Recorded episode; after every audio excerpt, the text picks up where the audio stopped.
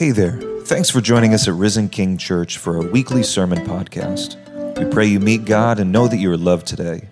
Be sure to visit us at risenking.life to take all of your next steps and follow us on Facebook, Instagram, and YouTube. Enjoy the message. Look, we've been looking at Genesis, and, and the reason is, is I was recuperating from my heart attack, and I was recuperating from uh, all the things I've been going through. I was studying the book of Genesis, and God just kept impressing on me that the way you overcome in dark seasons of your life is faith, and that faith can overcome. And He showed me these different heroes of the faith and said, Look, even in the book of Genesis, the first book, there's the gospel, there's the good news. And so I showed you over a few weeks the good news according to Abraham's life. But now I want to show you the good news according to one of the worst characters in the Bible. He's so bad they had to change his name. His name's. Your name's Alan, not Jacob. We'll call you Mac from now on, though. All right, so here's one of the most important stories of Jacob's life, and I wanted us to study it together because I think that it's one of the most important needs of your life. So, this is Genesis chapter 27. I like when you read God's word out loud with me. Let's read it together. When Isaac was old and his eyes were so weak that he could no longer see, he called for Esau, his older son, and said to him, My son, here I am, he answered. Isaac said, I am now an old man and don't know the day of my death. Now then, get your equipment, your quiver and bow, and go out to the open country to hunt me some wild game for me.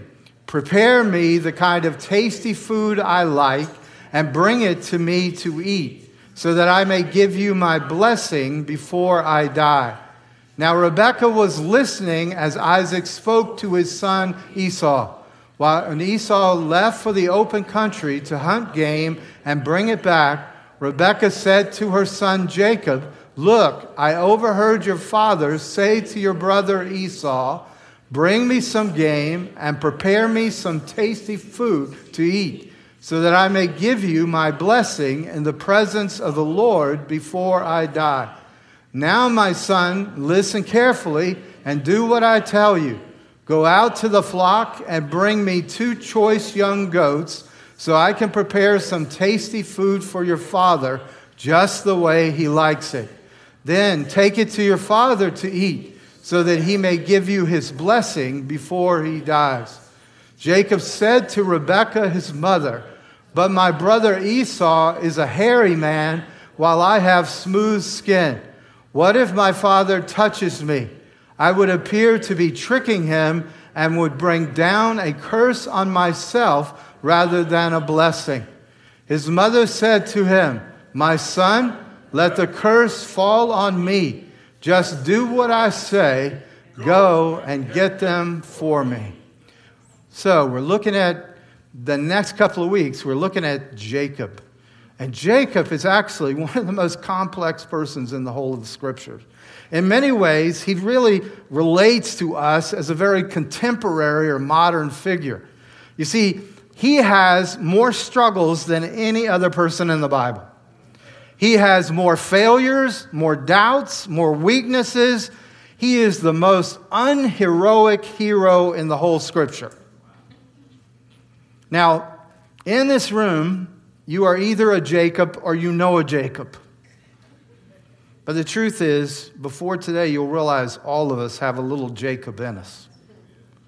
So, what, what we've been looking at is in Genesis, as God unpacks through his word the way he looked at the world, is that for the first 11 chapters, the world has been falling apart. More sin, more spiraling out in brokenness.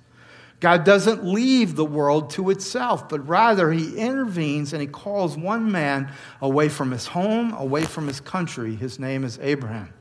And he makes this promise to Abraham, and the promise is that through you, Abraham, the whole world will be saved, it will be blessed. Now, what happens, and, and if you look closely in Genesis and all of Scripture, is God says, through your seed, the world will be saved, the world will be blessed.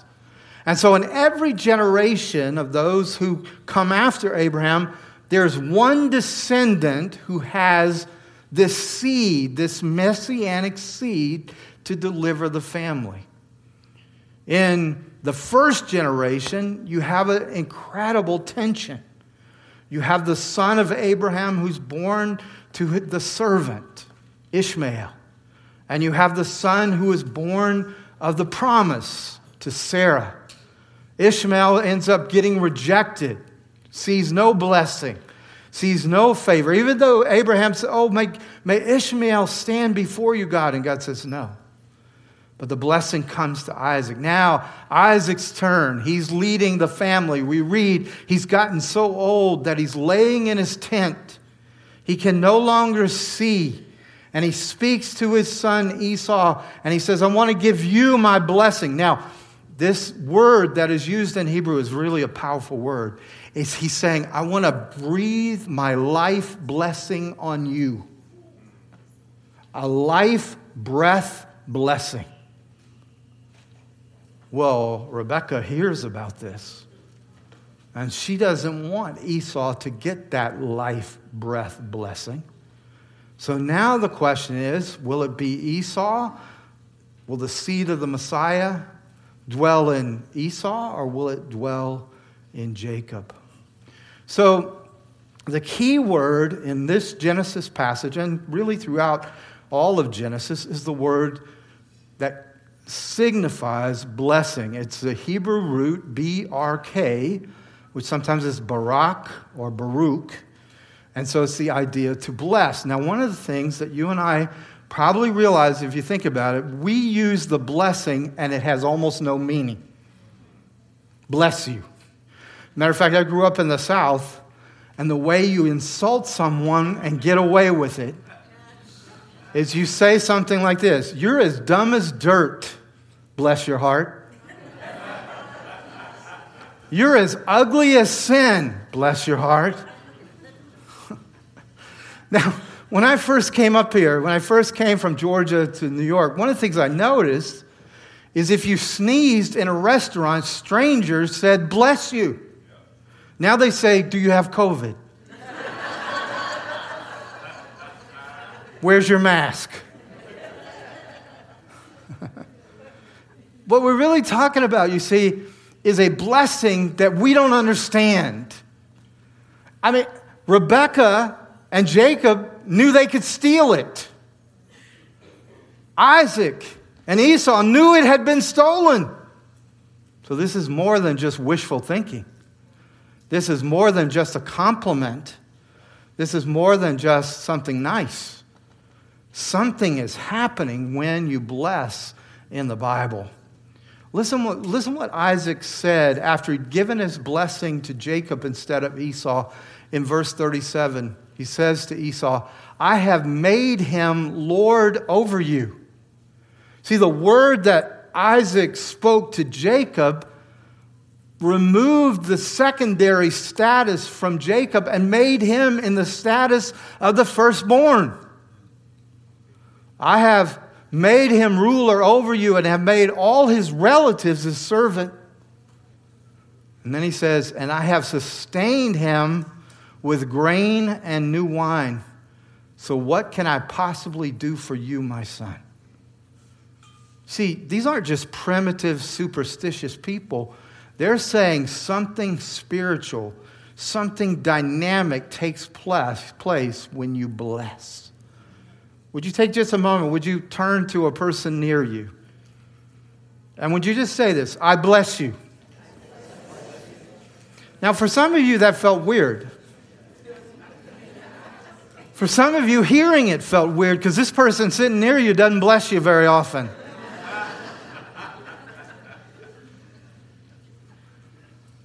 But you see, your word has spiritual dimension. Your word has emotional and psychological power. So, whatever you say ends up meaning something, ends up making something happen. So, what the Bible teaches about this barak, this baruch, this blessing, is that a significant figure, a person of significance to you, when they speak words over you, those words have tremendous power. Most of us grew up with sticks and stones may break my bones, but words can never hurt me. But the Bible says sticks and stones may break your bones, but words can make or break me. I mean, how many of us can still remember certain things that were said, both blessings and curses? My father loved the joke, and I've told you many times, and it still affects me today the joke where he said, Do I pay you, Mike, to be good? And I knew what he was going to say, but I had to go along with the joke. And I said, No, you don't pay me to be good. And he said, Well, then you're good for nothing.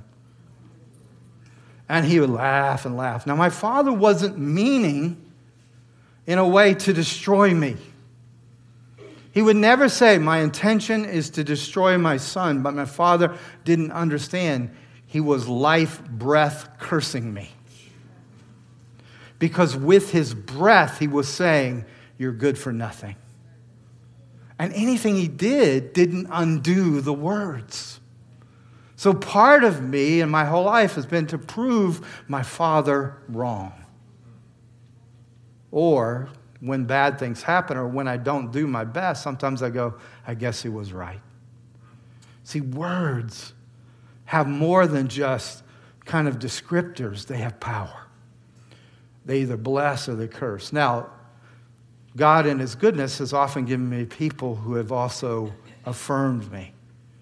I remember I was a freshman in college and I took an upper level course because uh, I wanted, I loved the Bible. I wanted to study the Bible. I wanted to read it in the original language. I wanted to do all of these things. I wanted to, I wanted to be good at teaching the scriptures. And I took this upper level course as a freshman. And it was really difficult. And I wrote this one paper, and I still remember at the end of the paper, the professor wrote, You have a gift for biblical exegesis. I don't know what grade I got. I don't know how many other pages were marked with red. Why did you say this? Why did you do that? All I remember is that last word of somebody so significant to me saying, You have a gift for this. Are you tracking with me? You see, either they have a power to make you or break you. This is the idea of blessings. These words, they move into us, they move into the very depth of our being. But here is, here is Isaac on his deathbed. There's probably no more important word that comes than the last words of the most significant person in your life when they're about to die. And he's saying, and I, I love the Hebrew here. The Hebrew says, I'm going to breathe my life into you. Wow. That's pretty powerful. So now, uh, Stephen, can you help me out here? Will you bless that computer for me? Before I condemn it. So, what I want you to understand so clearly, I think you do, but I, I need you to go into a biblical understanding, which is there's the power of blessing from God's point of view. Now, this is what's happening between the Father and the Son here. There's a power that's released when someone who is intimately involved with another person and they look into their soul, they look into their spirit, they, they look into their spiritual destiny, and they speak what will be true now. And they speak what's not yet, though it is. And this is what the blessing of the Bible, this is what this blessing of the Spirit, this is what the blessing of God is. It's not just prophetic in that it's predicting, it's also ordaining. That's why this moment is so important is he's basically seeing what the future is for his son and he's going to speak it and it's going to be reality. And Jacob says, You can't say it to Esau, you have to say it to me. I want that future. I want that destiny. I want your blessing. So powerful. You see, the idea here is that you and I, we, we, we've missed something. You see, we, in many ways, we have such superficial relationships with each other that we don't really see anything but surface. We see behavior. You know, we see, we see appearance. But the idea of blessing is I see beyond that.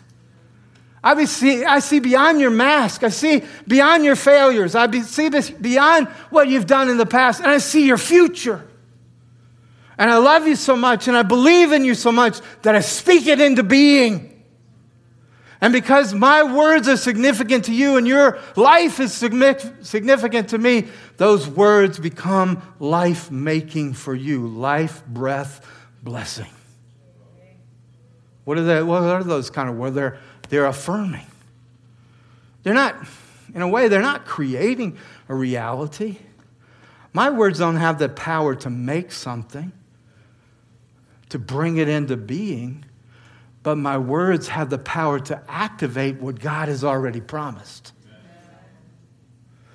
See, if I, if you just start with simple things, and you come to me and you say, I'm, I'm really struggling with this area of my life, and you really, you're transparent and you're open, I can say to you, yes, that's true, but that's not who you are. You're a blood bought son or daughter of God you can decide that you're going to reckon yourself dead to sin and alive to God because you're not a sexually immoral person, you're a sexually pure person. You're not a will bent, unable to make good decisions person. You have the Spirit of Christ. You have the Spirit of wisdom and revelation. Nothing is being withheld from the Father for you to make good decisions. Now, I don't create that reality, but I can activate that reality with my words. And any believer who comes to you, you can affirm because it's true. You don't make it true, it is true. I'm affirming the truth. Somebody says, Am I too lost? No, nobody is too lost. I've had people come to me and say, I've, I've committed the unforgivable, unpardonable sin. I'm like, No, you haven't. You're still alive. If you turn to Jesus right now, there's no sin that he hasn't atoned for on the cross. But you see, Satan wants us to be not in affirmation, but in denial.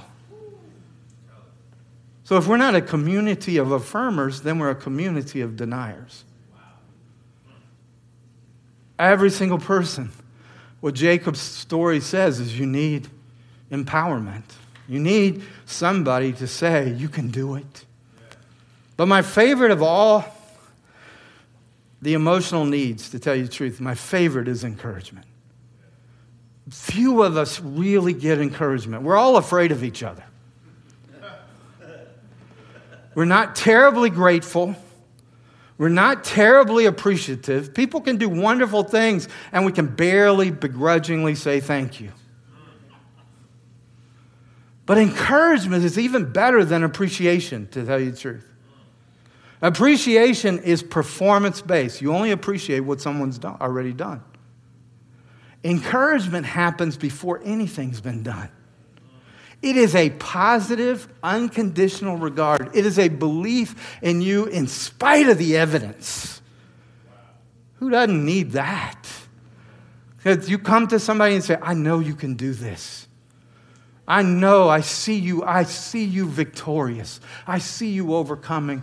Oh, yeah, I hate being around people like that.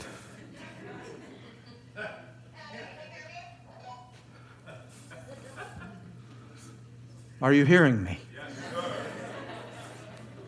So here's what I'm, here's what I'm, I'm saying that the blessing is it is life, breath, affirmation. It is life of the breath of God empowerment. And it is the life breath encouragement. And that's what Jacob wanted. That's what he needed. But listen, how many of us have grown up in families like that? Some families say this, you know, I'm really, I, am really mean and critical all the times because I love you. Really? If that's love, I hate to see what hate looks like. I just want you to be ready for the world, so I make it really tough for you to live at home. Can I just say to you, this blessing that Jacob was seeking is the exact same blessing you've been seeking all your life. It really is the need behind every other need. That somebody would see you and speak a destiny to you that somebody would see you and affirm you, that somebody would see you and say, Here's the resources to get done what you've always wanted to get done, and here you can do it. I encourage you. That's what Jacob was looking for. As a matter of fact, this need that's at the root of all other needs. This is what Jacob struggled for his whole life. He struggled with his father Isaac. He struggled with his brother Esau. He later struggled with his uncle Laban. And then he comes face to face with the angel of the Lord and he wrestles the angel of the Lord. And he doesn't wrestle the angel of the Lord for anything else but to be blessed. I will not let you go unless you bless me. And you understand He's going for a costly blessing, not just bless you like he sneezed.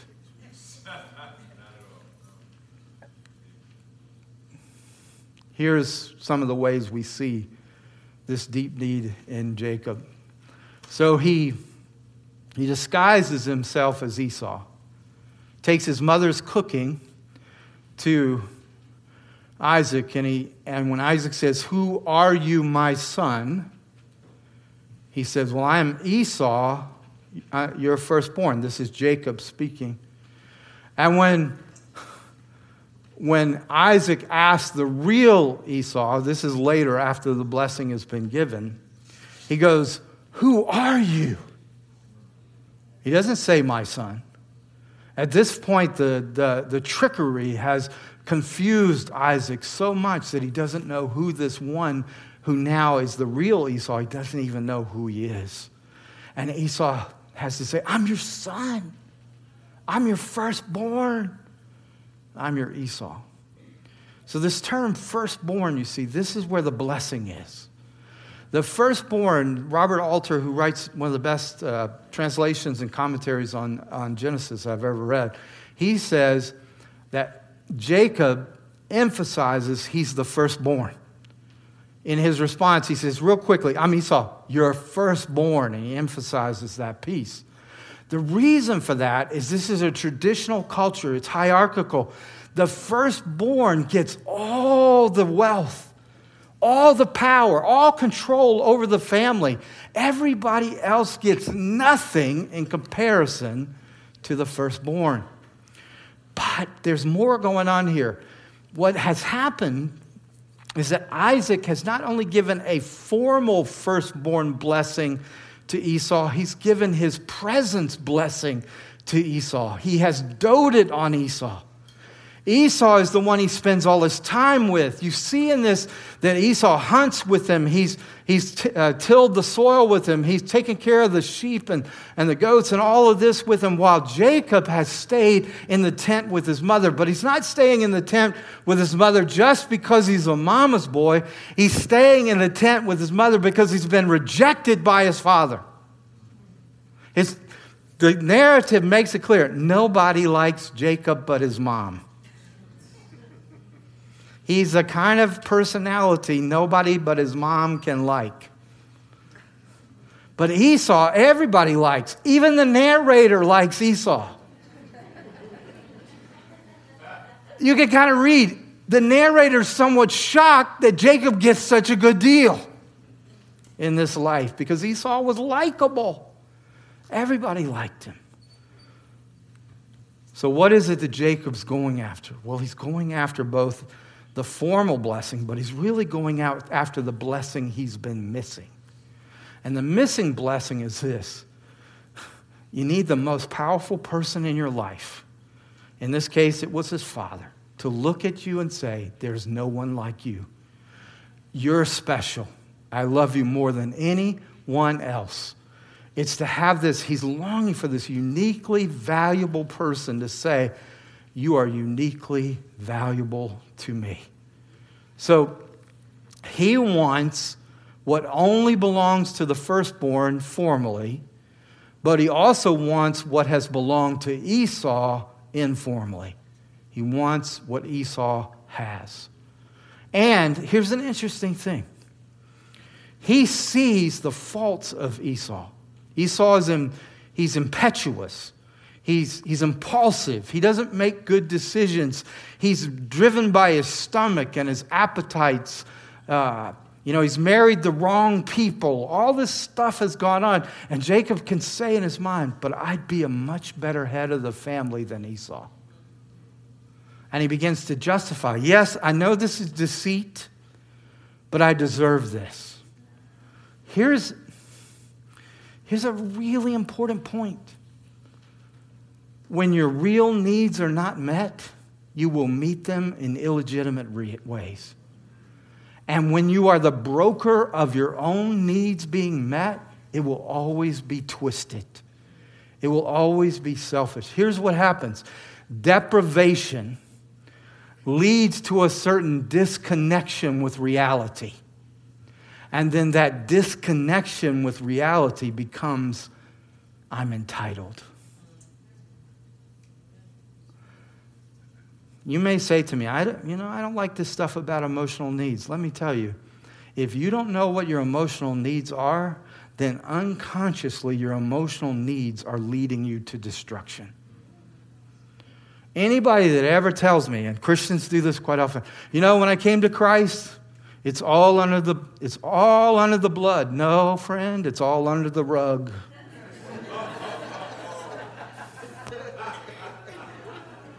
You see, if it was really under the blood for you, you could talk about anything. It's only when it's under the rug that it has to stay hidden. So if you really have a testimony, it's under the blood, then you can talk about your past without a problem. And you can deal with your needs without a problem. But as long as it stays deceived and deceptive, then what you're going to do is your deprivation is going to lead to disconnection, which will then lead you to entitlement. And that's what happened with Jacob. Are you tracking with me a little bit? All right, that guy named Mac is, so I'm okay. so here's the deal. and this is such this is like the most important truth I can convey to you today. You cannot you will not be successful if you're just blessing yourself. When you look in the mirror and you say, I'm smart, I'm handsome, I'm better than other people, you know you're lying. because if you're the best person to bless you, you got problems. You need someone greater than you to bless you. And the truth is, you were made for the blessing of the firstborn. There is no other status that will do. Look, Jacob was willing to steal the status because it's so important that you have the place that your heart most longs for, which is the doting of the significant father over the firstborn son. It doesn't matter if you're you're female, if you're male, you want the status, you need the status of the firstborn. And what happens is when we try to bless ourselves, we know we're not blessed. So here is why Jacob's story is the gospel. Is because God wants to be the one who makes you the firstborn. And he wants to speak to you the status of the firstborn over you. Here's the thing this is one of my favorite things in all of Scripture. God says, I'm going to make a promise. And then he says, and I can't think of anything greater than me to swear by. Now, have you ever sworn? I'm sure you haven't, but but most of us, most of us, when we're when we're trying to convince somebody else, we, we say, I promise. And they say, Well, I don't trust you. Well, I promise on my mother's life. You know, or I promise on this, or I promise on that. We're trying to find something more significant than ourselves to convince somebody that our word is trustworthy. We're trying to put a gravity to our word. God says, There's no one greater than me, so I swear by me.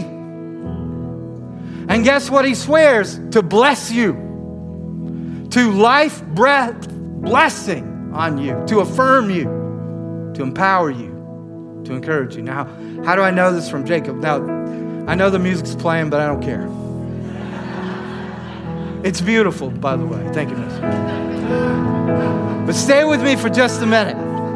You see, Jacob is the perfect example of how not to get blessing. So his mother says, Here's food that will taste like Esau's food. And the mother says, Okay, you don't have any hair on your body. He was an early metrosexual.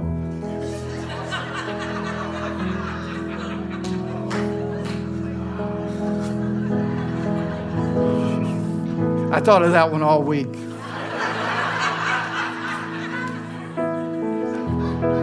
So she puts she puts like she puts, you know, fur on him so when the father feels he'll feel this hairy son. So he dresses up in somebody else's clothes. And the last test that, that Isaac says is, Let me smell you.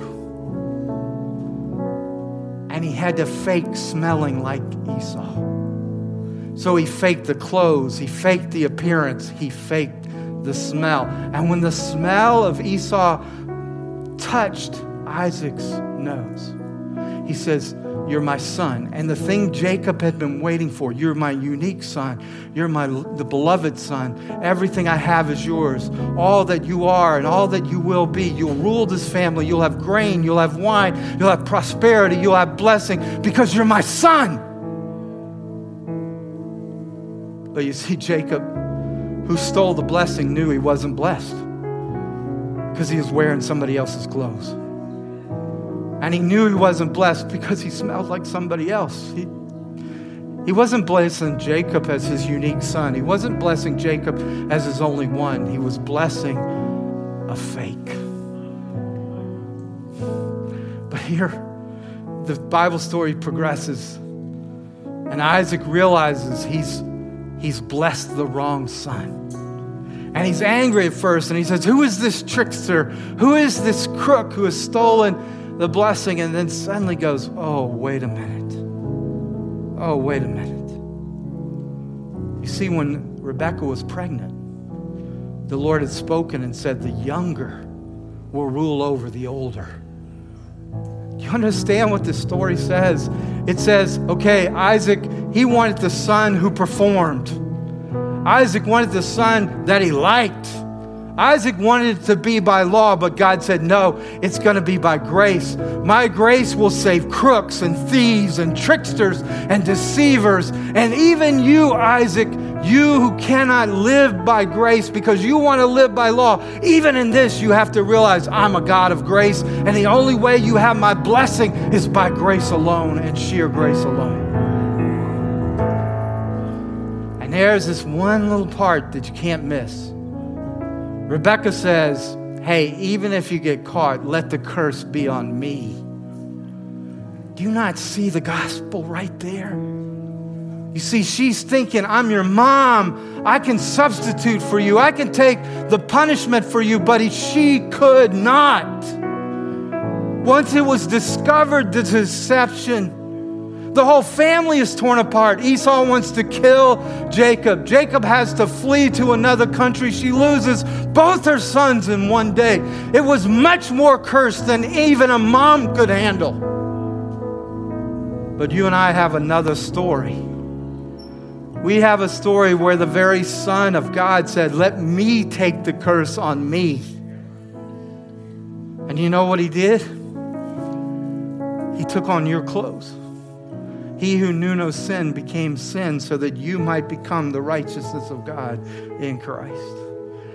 He took on your smell. Do you know on the cross, there's this one instance where every other time, every other time, the firstborn son, the Lord Jesus, has said, Father, But when he was rejected and forsaken, when he became the curse, he didn't say, Father, he said, My God, my God, why have you forsaken me? In that moment, Jesus was willing to not be the firstborn so that you can be the firstborn. And all he asked, yes, all he asks of you is that you take off your old robes and you put on his robe and make it your own that you allow that your smell is left on the cross. And now you smell like Jesus. Because if you are in Christ, you are loved as Christ. And if you are in Christ, the Father treats you just like you were Christ. Will you stand with me? Can you hear me today?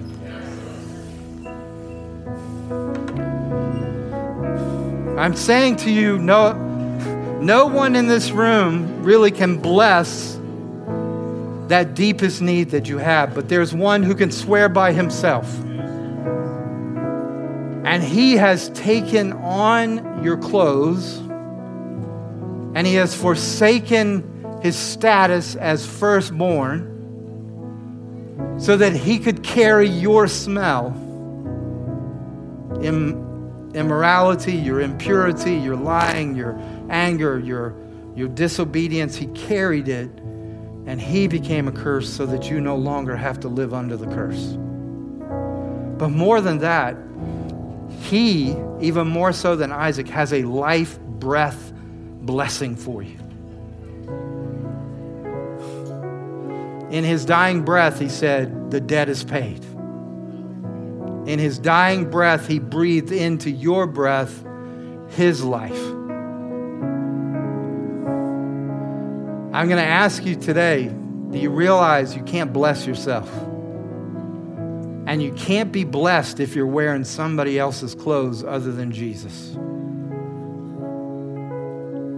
But today, today you can say, I receive this life breath blessing. And you know, it's not just God wishing you well, it's God in you by the Holy Spirit.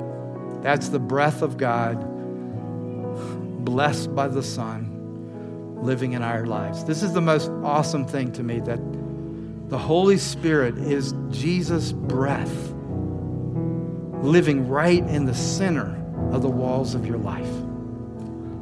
Would you say this with me? I, I just feel like it's great to affirm this again. Lord, I receive, your robe of righteousness, your smell of holiness.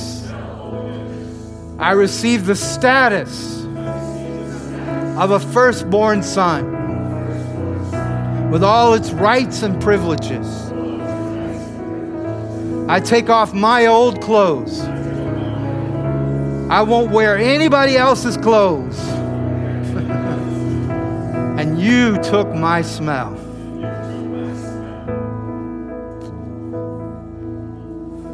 Let Him breathe on you right now. I know this is weird sometimes. In the midst of services, I see the Holy Spirit moving from person to person. Just, I feel like He's just breathing into you right now. The very breath, life, blessing that you need. You see, I, I can guarantee you there's affirmation in that breath. You're my son, you're my daughter. This is the beautiful thing about being a firstborn in Christ. It has nothing to do with your gender, your age, your culture, your ethnicity, because if you're in Christ, you are as Christ.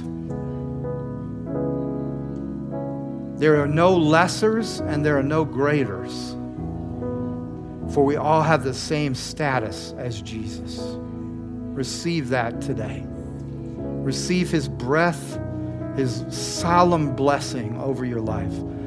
Then you can say, you see, then you can look in the mirror and you're not saying, I'm blessing myself, but you say, I'm living in the blessing with which I've been blessed. Aff- would you just say these words? Affirmation, Affirmation. Empowerment, Empowerment, and encouragement, encouragement. are mine every day.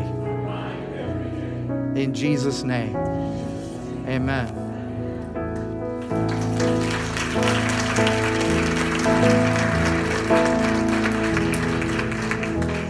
Two things before you go. First is this We always ask that if you've prepared to worship God through your offering, that you would just place it in the box outside, and there are different ways that you can you can share your, your offering with us. Now, when I was first a young preacher, 24 years old, preaching out in a country church in Mississippi, a guy came up to me after the service and said, You should have the offering after your sermon, you would get more money. So I'm going to see what happens.